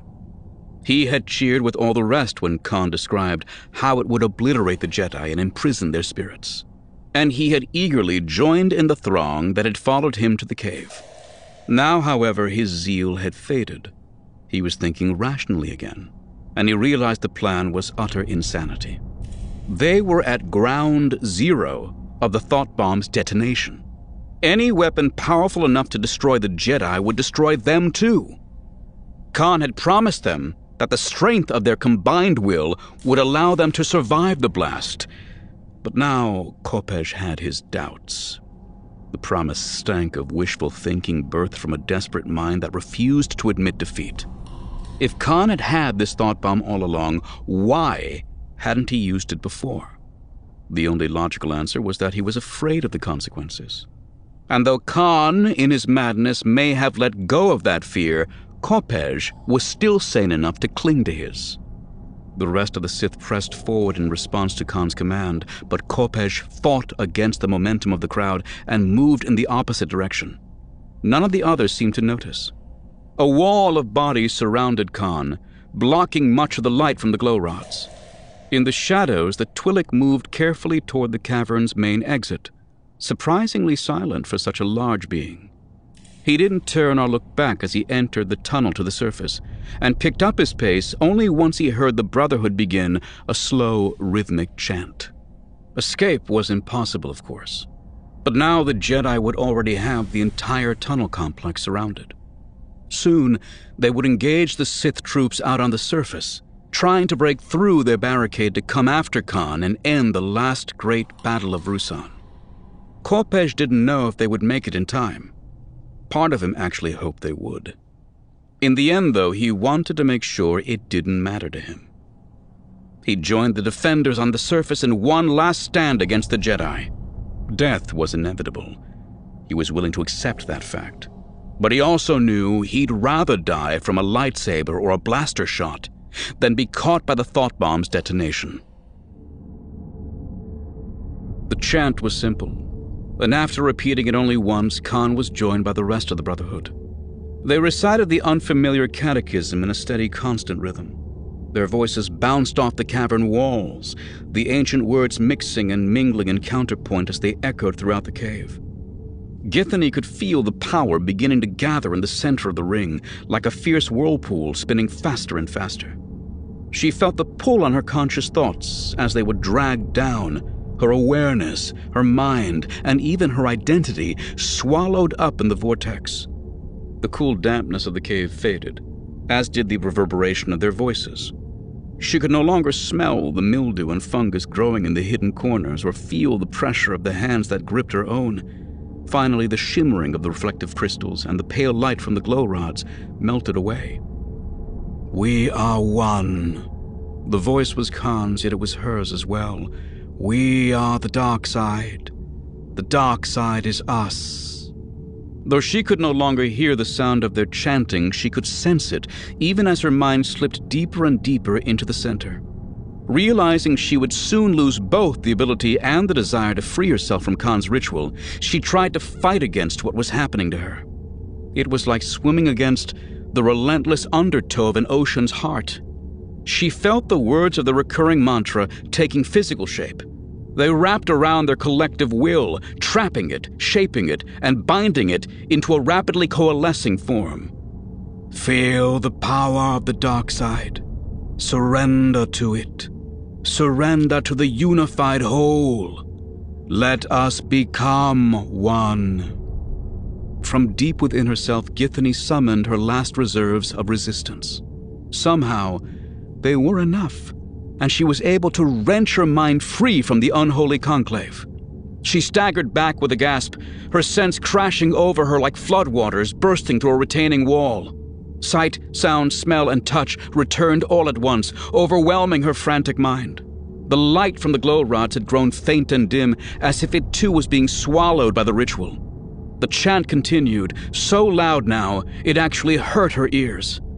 The temperature had dropped so sharply that she was able to see her breath, and tiny crystals of frost had begun to form on the stalactites and along the edges of the tiny puddles and pools. Suddenly she realized that neither Kaan nor anyone else had a grip on her hands. They were all standing in the ring, arms raised toward its center, oblivious to the world around them. At first it looked as if they were grasping at nothing. But as her eyes adjusted to the gloom, she caught sight of a strange distortion in the air.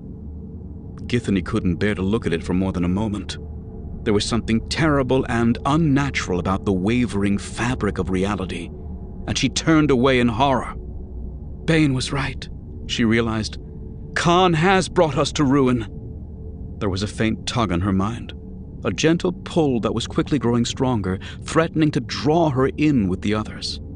She stumbled away from the profane ceremony and its doomed celebrants, squinting to see her way along the uneven footing.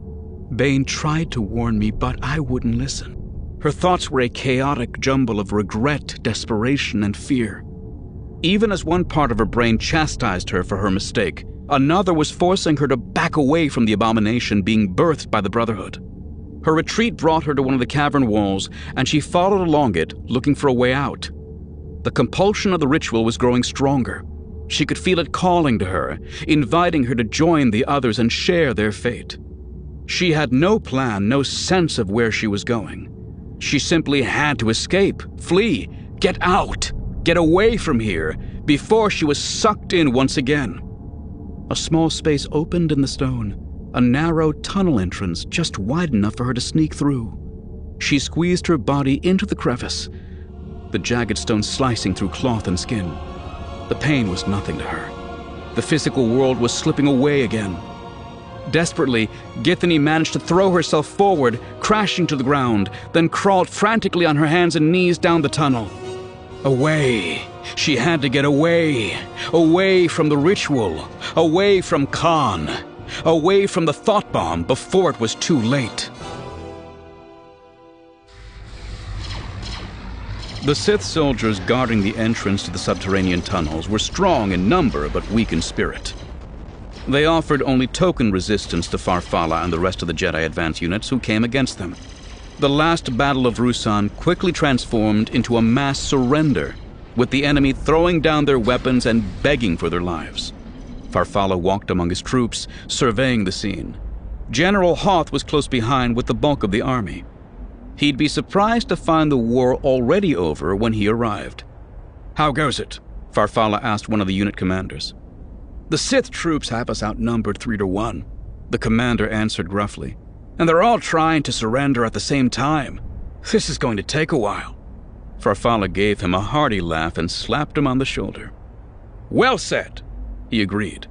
Sometimes I think people only follow the Sith because they know we'll take them alive if they lose. Don't you dare take me alive, Farfalla, a voice gurgled. Turning his head sharply, he saw a heavy-set Twi'lek lying wounded on the ground. The injured Twi'lek struggled to his feet, and Farfalla was surprised to see that he wore the robes of a Sith Lord. His face was so covered in blood and gore, most of it his own, that it took the Jedi a moment to recognize him. Kopecz, he said at last, remembering him from days long gone, back when Kopecz had been a Jedi. You're hurt, Farfalla continued, extending his hand in an offer of friendship. Lay down your weapons, and we can help you. The Twi'lek's meaty hand lashed out to slap him away. I chose my side long ago, he spat. Promise me death, Jedi, and I will give you a warning. I will tell you Kaan's plan. One look at the Dark Lord's wounds told Farfalla his enemy didn't have long to live in any case. What do you know? Kopecz coughed, choking on the blood welling up in his throat. Promise me first, he wheezed. I will grant you death, if that is what you truly seek. I swear it. The Twi'lek laughed, pink froth bubbling up on his lips. Good. Death is an old friend. What Kaan has planned is far worse. And he told Farfalla about the thought bomb, his words sending a chill down the Jedi Master's spine. When Kopecz had finished, he bowed his head and took a deep breath to gather his strength, then activated his lightsaber. You promised me death, he said. I wish to fall in combat. If you hold back at all, you will be the one who dies here today. Do you understand? Master Farfalla nodded grimly, igniting his own weapon. Lord Kopecz fought valiantly despite his wounds, though he was no match for a fresh and uninjured Jedi Master. In the end, Farfalla fulfilled his promise.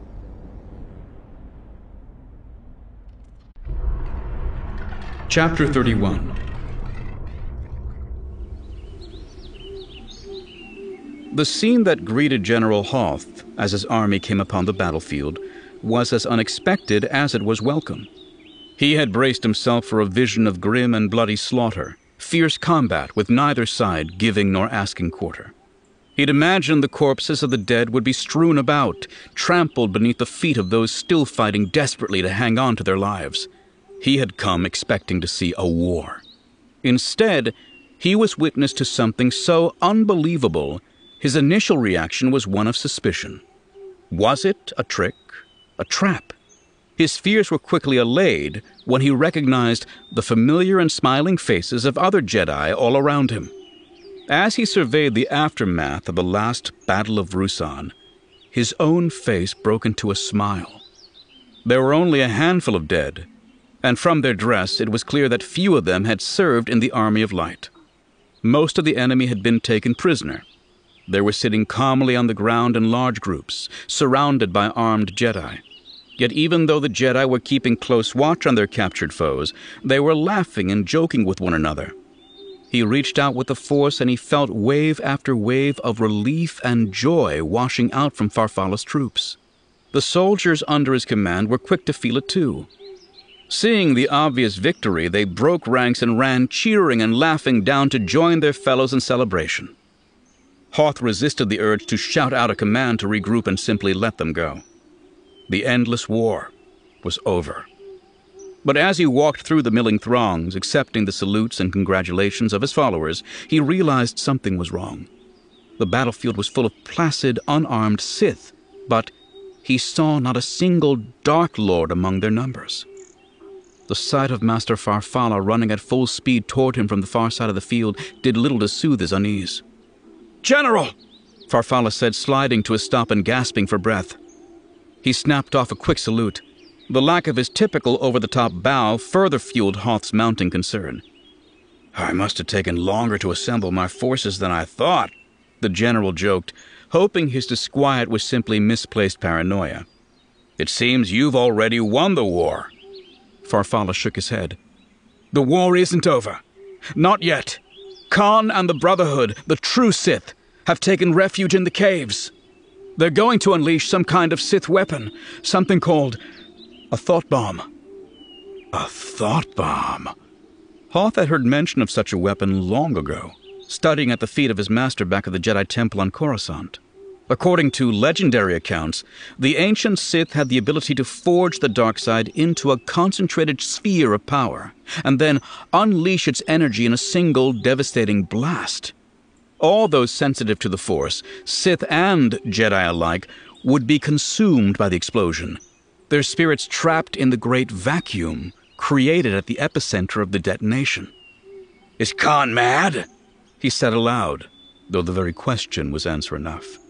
We have to evacuate, General, Farfalla insisted. Get everyone away as fast as possible. No, Hoth answered. That won't work. If we retreat, Kaan and the Brotherhood will escape.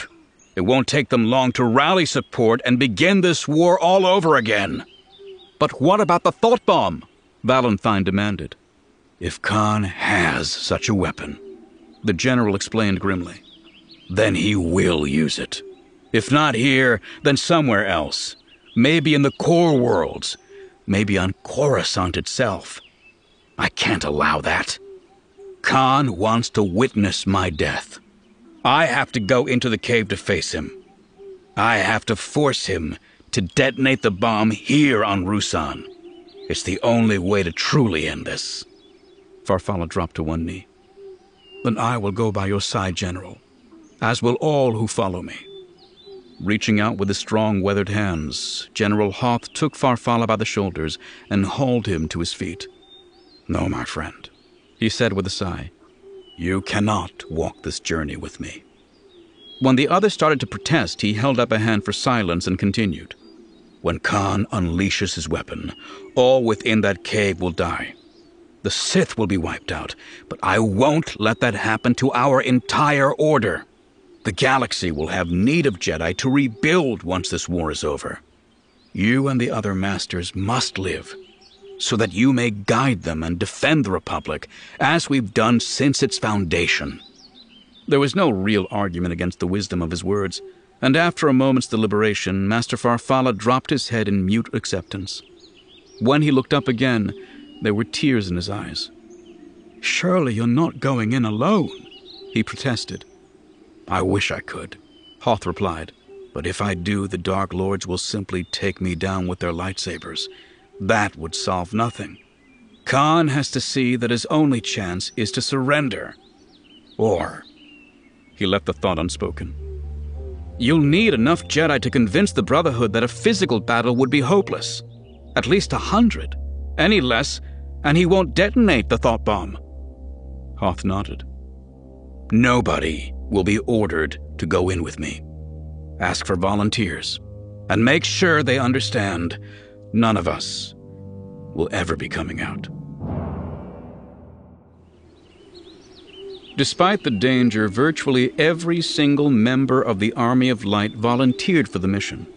General Hoth realized that he shouldn't have been surprised. After all, these were Jedi, willing to sacrifice everything, even their lives, for the greater good.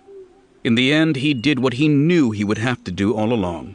He himself chose who would accompany him to certain death. He selected exactly 99 others to go with him. The decision was agonizingly difficult. If he took less, the Sith might be able to fight their way out of the cave and escape, only to detonate their thought bomb somewhere else. But the more he took, the more Jedi lives he might be needlessly throwing away. Choosing who would go with him was even more difficult.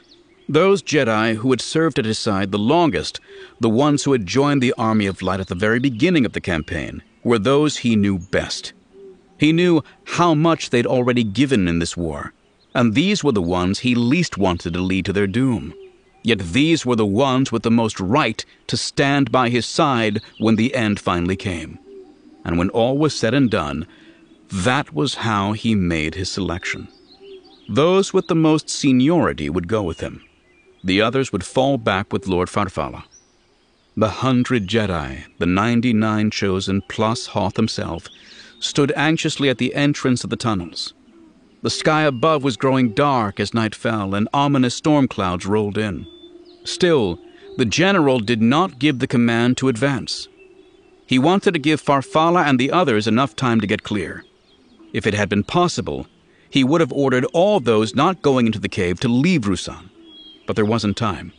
They would simply have to get as far away as possible, then hope they were beyond the range of Kaan's thought bomb. As the first drops of rain began to fall, he realized he could wait no longer, and he gave the command to advance. They marched in an orderly fashion into the tunnel, down into the caverns far beneath the planet's surface. The first thing Hoth noticed as they descended was how cold the tunnel quickly became, as if all the heat had been sucked away. The next thing he felt was the tension in the air. It actually pulsed with vast, unimaginable power just barely held in check. The power of the dark side. He didn't allow himself to think about what would happen when that power was released. They advanced slowly, wary of traps or an ambush. They found none. In fact, they saw no sign of the Sith at all until they reached the large central cavern at the heart of the tunnel system. General Hoth led the way, a glow rod in one hand and his drawn lightsaber in the other. As he stepped into the cavern, his glow rod suddenly flickered and went very dim. Even the illumination from his lightsaber seemed to die, becoming the thinnest sliver of incandescence. As his eyes grew accustomed to the heavy shadows, he was able to pick out the shapes of the Sith Lords, standing in a circle on the far side of the cave. They faced inward, their hands raised to its center. They stood without moving, their mouths hanging open, their features slack, their eyes blank. Cautiously, he approached the still forms, wondering if they were alive, dead, or trapped in some nightmare state in between. Drawing closer, he could make out a single figure standing in the center of the circle Lord Kaan. He hadn't seen him at first. The middle of the ring was darker than the rest of the cave. There seemed to be a black cloud hovering above him, tendrils of inky darkness extending down to wrap and twist around him in a sinister embrace. One look at the leader of the Brotherhood and any hope the general had of convincing Lord Kaan to listen to reason died. The Sith Lord's face was pale and taut. His features were stretched as if his skin had become too tight for his skull. A thin layer of ice coated his hair and lashes. His expression was one of cruel arrogance, and his left eye trembled and twitched uncontrollably. He stared straight ahead with a frozen intensity, unblinking and unmoving as Hoth and his Jedi slowly filled the cavern. Only after all the Jedi were inside did he speak. Welcome, Lord Hoth. His voice was tight and strained. Are you trying to scare me, Kaan? Hoth asked, stepping forward. I do not fear death, he continued. I do not mind dying. I would not mind all the Jedi dying if it meant the end of the Sith. Kaan turned his head quickly from one side to the other, his eyes darting back and forth across the cave, as if he were counting the Jedi who stood before him. His lip curled into a sneer, and he raised his hands up. The general made his move, lunging forward to try to end Kaan's life before he could unleash his ultimate weapon. He wasn't quick enough. The Dark Lord clapped his hands together sharply, and the thought bomb exploded. In an instant, every living soul in the cave was snuffed out of existence. Clothing, flesh, and bone were vaporized. The stalactites, the stalagmites, even the massive stone columns were reduced to clouds of dust. The rumbling echo of the blast rolled down every tunnel, crevice, and fissure leading out of the cavern as the destructive wave of energy began to spread.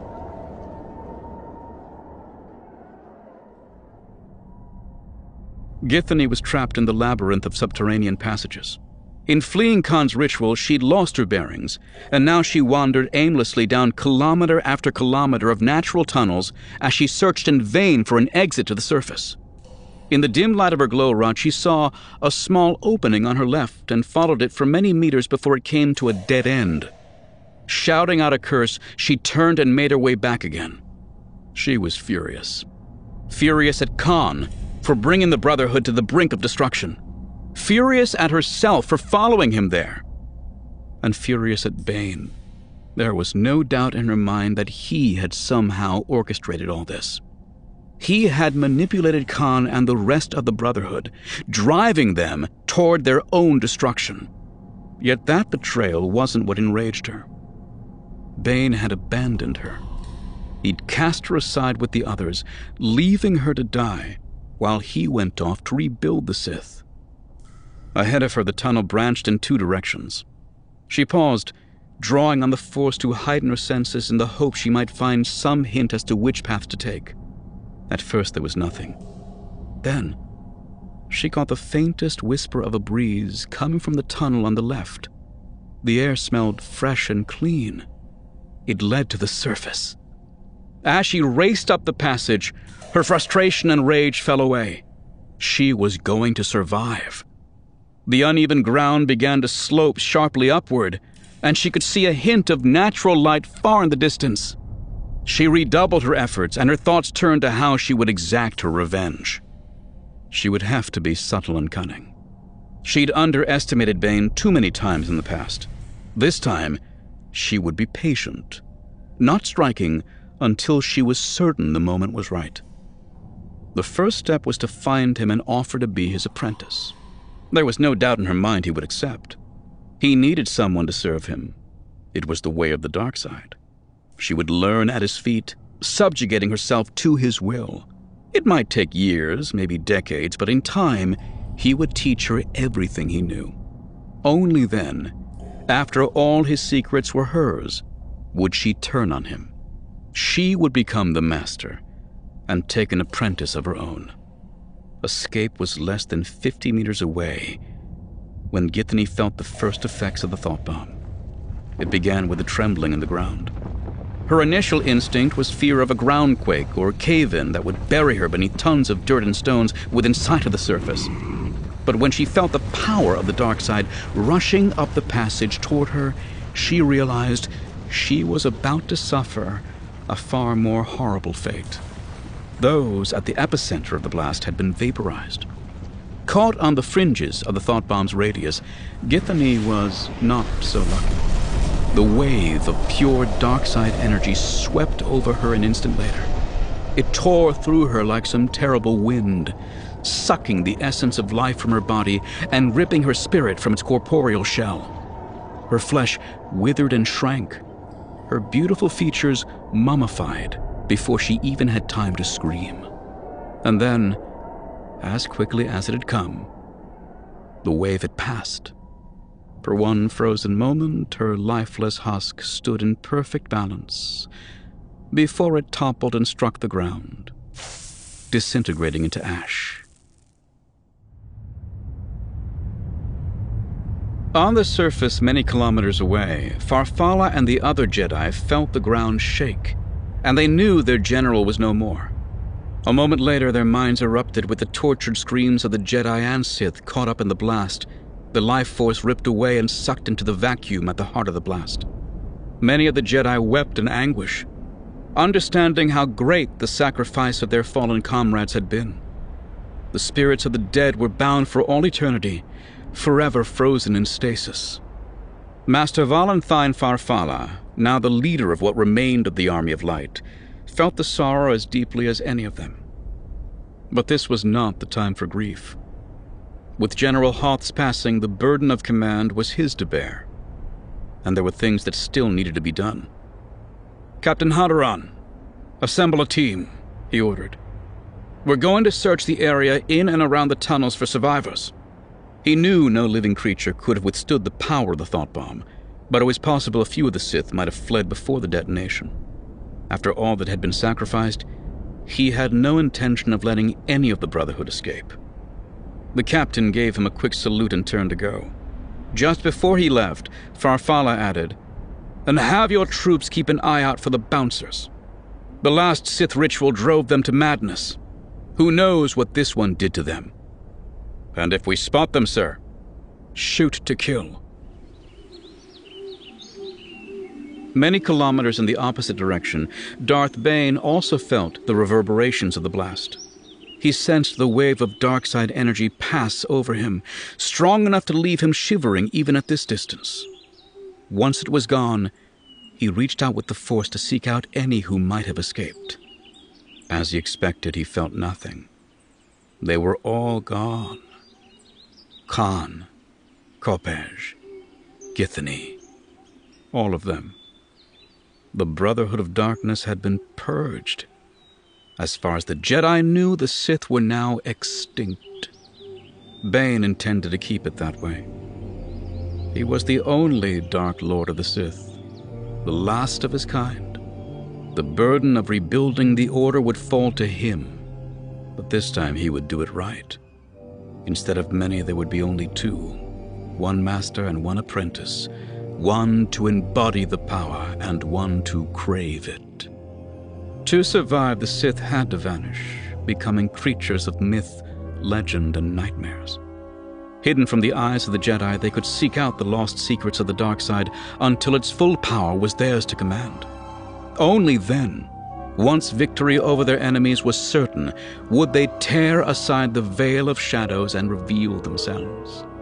The path ahead would be long and difficult. It might take years or decades before they could strike at the light once more perhaps even centuries. But Bane was patient. He understood what was to come and what must be done. Though he himself might not live to see the triumph of the dark side, Those who followed him would carry on his legacy. Some day in the distant future, the Republic would fall, and the Jedi would perish, and the entire galaxy would bow down to a dark Lord of the Sith. It was inevitable. It was the way of the dark side. Satisfied that his work on Ruusan was done, he began the long hike to where he'd hidden his ship. He knew the remaining Jedi would come looking for survivors, but by the time they arrived, he would be long gone. Still, one thing troubled him. In order for all this to come to pass, he had to find a suitable apprentice. One strong in the Force, but not yet tainted by the teachings of the Jedi. Somewhere he needed to find a child worthy of becoming heir to all the power of the dark side.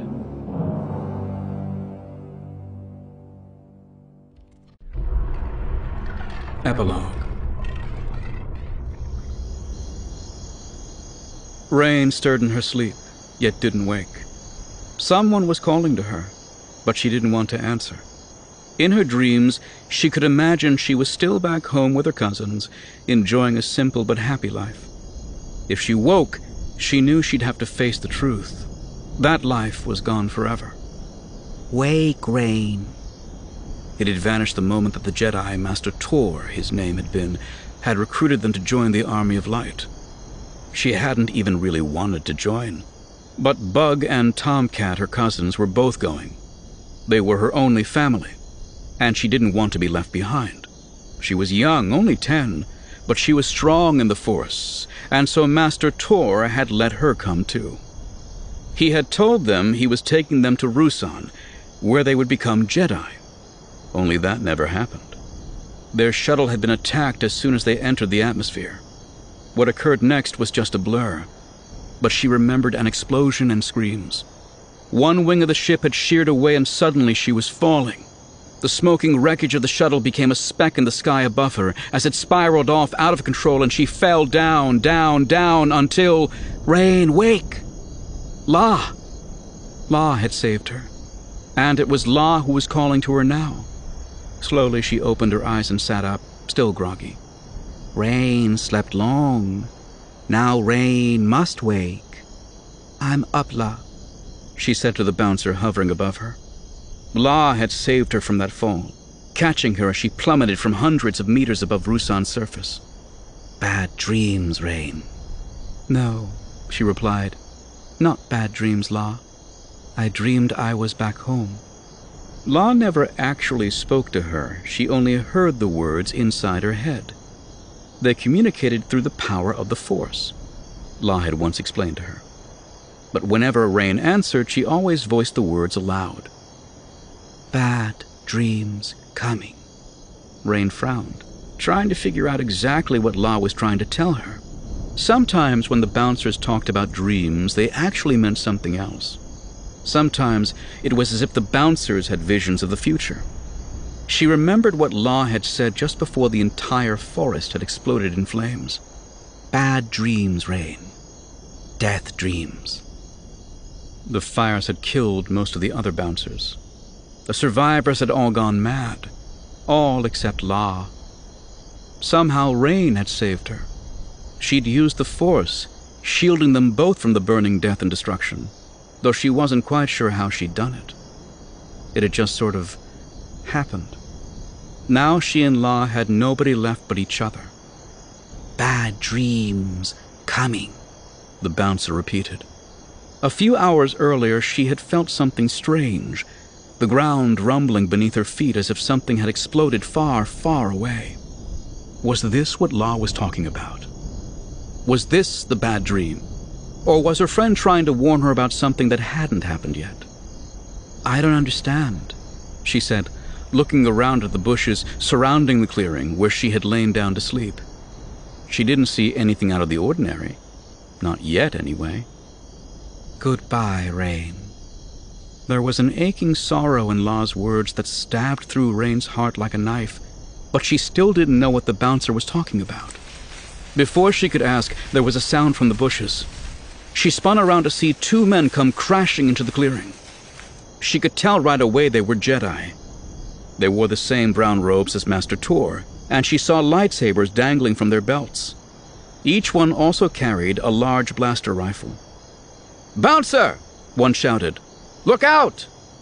They reacted so quickly their motions were nothing but a blur as they opened fire. By the time the scream left Rain's lips, her friend was already dead. She was still screaming when the first Jedi ran up to her. Are you okay, little one? He asked, reaching down. Instinctively, she lashed out at him. She didn't know how she did it. It wasn't even a conscious thought. She only knew he had shot her friend. He had killed La! What's the matter? Ah! His voice was cut short as she snapped his neck with the force.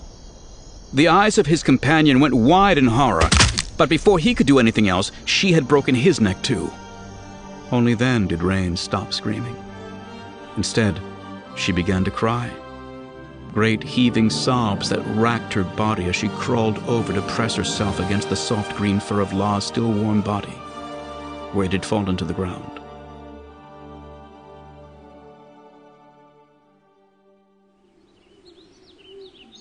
Bane found her there. A young human child, weeping over the remains of one of Ruusan's native bouncers.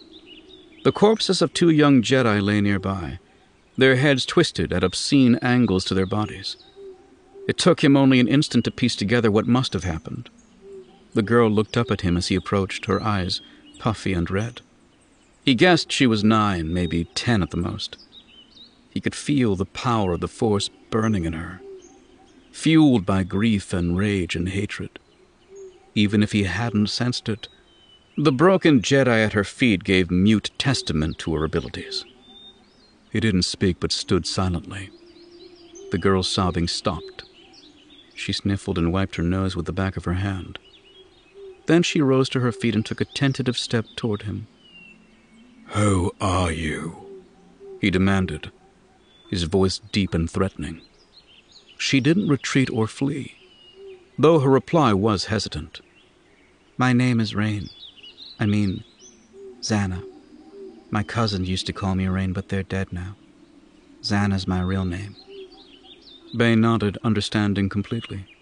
Rain, a nickname, a name of childhood and innocence, an innocence now lost. Do you know who I am? He asked. She nodded and took another step forward. You're a Sith. You're not afraid of me? No. She insisted with a shake of her head, though Bane knew she wasn't being completely honest. He could feel her fear, but it was buried beneath far stronger emotions grief, anger, hatred, and the desire for revenge. I have killed many people, Bane warned her. Men, women, even children. She shuddered but held her ground. I'm a killer too. Bane glanced over at the Jedi corpses, then turned his focus back to the little girl standing defiantly before him. Was she the one? Had the Force led him along this route back to his ship? Had it brought him here at this exact moment simply so he could find his apprentice? He asked the final, most important question Do you know the ways of the Force? Do you understand the true nature of the dark side? No, Rain admitted, never dropping her gaze from his own. But you can teach me. I'm young. I will learn.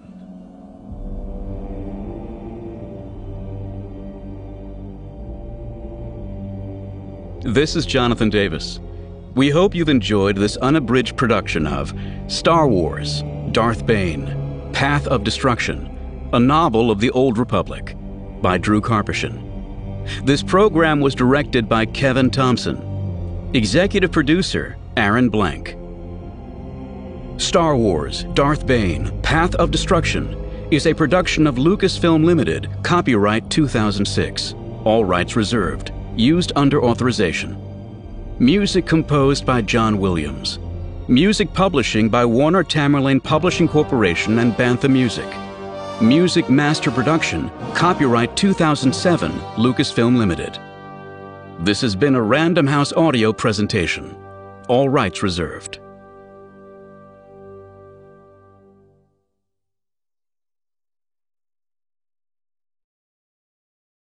Audible hopes you have enjoyed this program.